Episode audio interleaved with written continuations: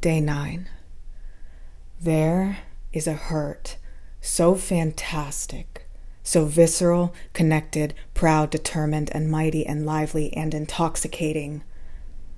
And it flows through me from time to time, like a river of upset and negative praise, chants of go the F home, you're useless, worthless, and why do you even try? I just ran a mile hoping to lose it in the dust, but it's still here. And I have too much pride to call someone to tell them how painful this is.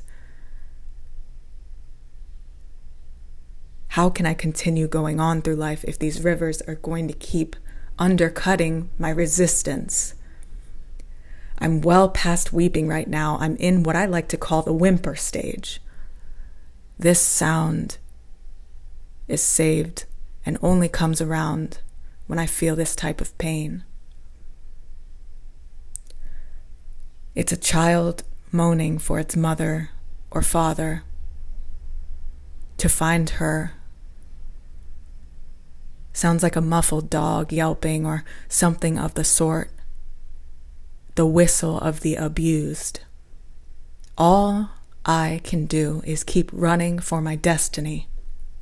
All I can do right now is keep crying and hope the tears and enough exercise and hope are enough to enjoy the time outside.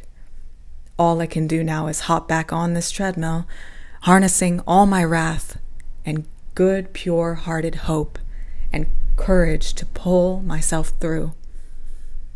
All I can do is look myself in the mirror and scream, This is not the end of you. All I can do is look in the mirror and scream, This is not the end of you and me. I'm not giving up on us.